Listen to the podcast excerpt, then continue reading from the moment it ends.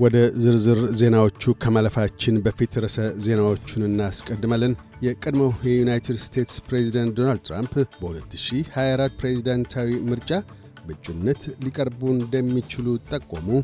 ኢትዮ ቴሌኮም አገልግሎት ተቋርጦባቸው በነበሩ የተወሰኑ አካባቢዎች አገልግሎት መስጠት መጀመሩን አስታወቀ። የሚሉት ግንባር ቀደም ርዕሰ ዜናዎቻችን ናቸው።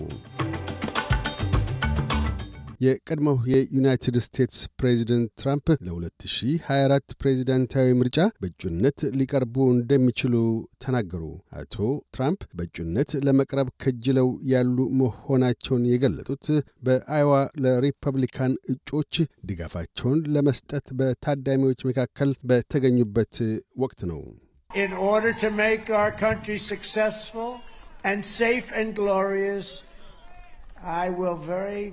አገራችንን ስኬታማ የታፈረችና ድንቅ ለማድረግ በጣም በጣም በጣም በሆነ መልኩ ዳግም ልከውነው እችል ይሆናል ብለዋል።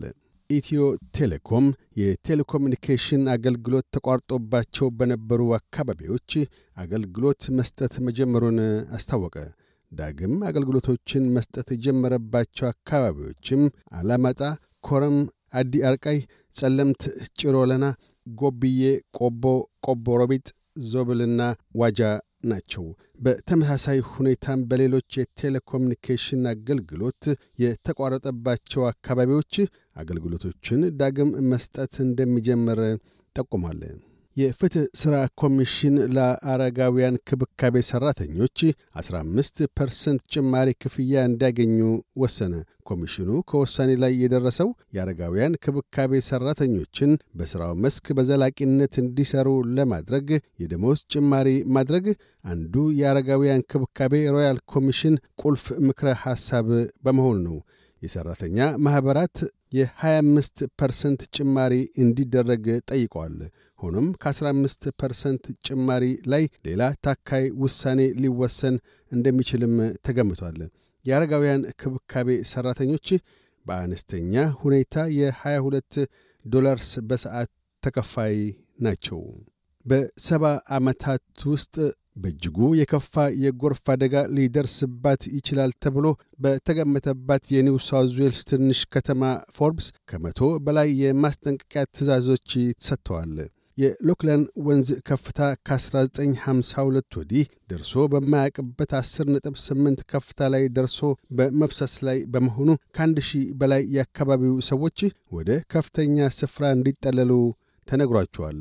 የአስቸኳይ ጊዜ አደጋ ሚኒስትር ስቴፍ ኩክ አብላጫው የኒው ሳውዝ ዌልስ ክፍል ለስጋት ተጋልጦ ያለ መሆኑንም አጽንኦት ሰጥተው አስገንዝበዋል። የአውስትሬልያ ብሔራዊ ባንክ በ2024 መጨረሻ ግድም የሥራ አጥነት ቁጥር አራት ነጥብ ሦስት ፐርሰንት ሊደርስ እንደሚችል ግምቱን ገለጠ። ማዕከላዊ ባንኩ ግምቱን የቸረው የአውስትሬልያ የዋጋ ግሽበት ማሻቀብ ሂደትን ተከትሎ ነው። የዋጋ ግሽበት በዓመቱ መጨረሻ 8 ፐርሰንት ይደርሳል ተብሎ ይጠበቃል።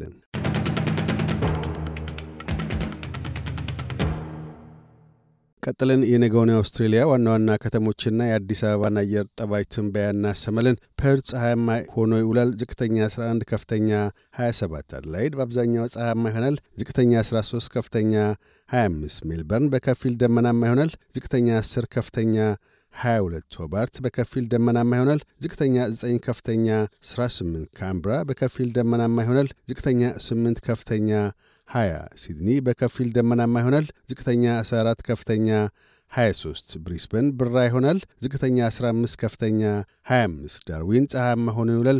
ዝቅተኛ 27 ከፍተኛ 36 አዲስ አበባ ፀሐያማ ይሆናል። ዝቅተኛ 11 ከፍተኛ 24 ዜናውን ከማጠቃላችን በፊት ርዕሰ ዜናዎቹን ደግመን እናሰማለን። የቀድሞው የዩናይትድ ስቴትስ ፕሬዚደንት ዶናልድ ትራምፕ በ2024 ፕሬዚደንታዊ ምርጫ በእጩነት ሊቀርቡ እንደሚችሉ ጠቆሙ። ኢትዮ ቴሌኮም አገልግሎት ተቋርጦባቸው በነበሩ የተወሰኑ አካባቢዎች አገልግሎት መስጠት መጀመሩን አስታወቀ። የሚሉት ግንባር ቀደም ርዕሰ ዜናዎቻችን ነበሩ። እያደመጡ የነበረው የ SBS አማርኛ ፕሮግራምን ነበር። የፕሮግራሙን ቀጥታ ስርጭት ሰኞና አርብ ምሽቶች ያድምጡ። እንዲሁም ድረገጻችንን በመጎብኘት on demand እና በ SBS mobile app ማድመጥ ይችላሉ። ድረገጻችንን SBS dot com dot au Amharic ን ይጎብኙ።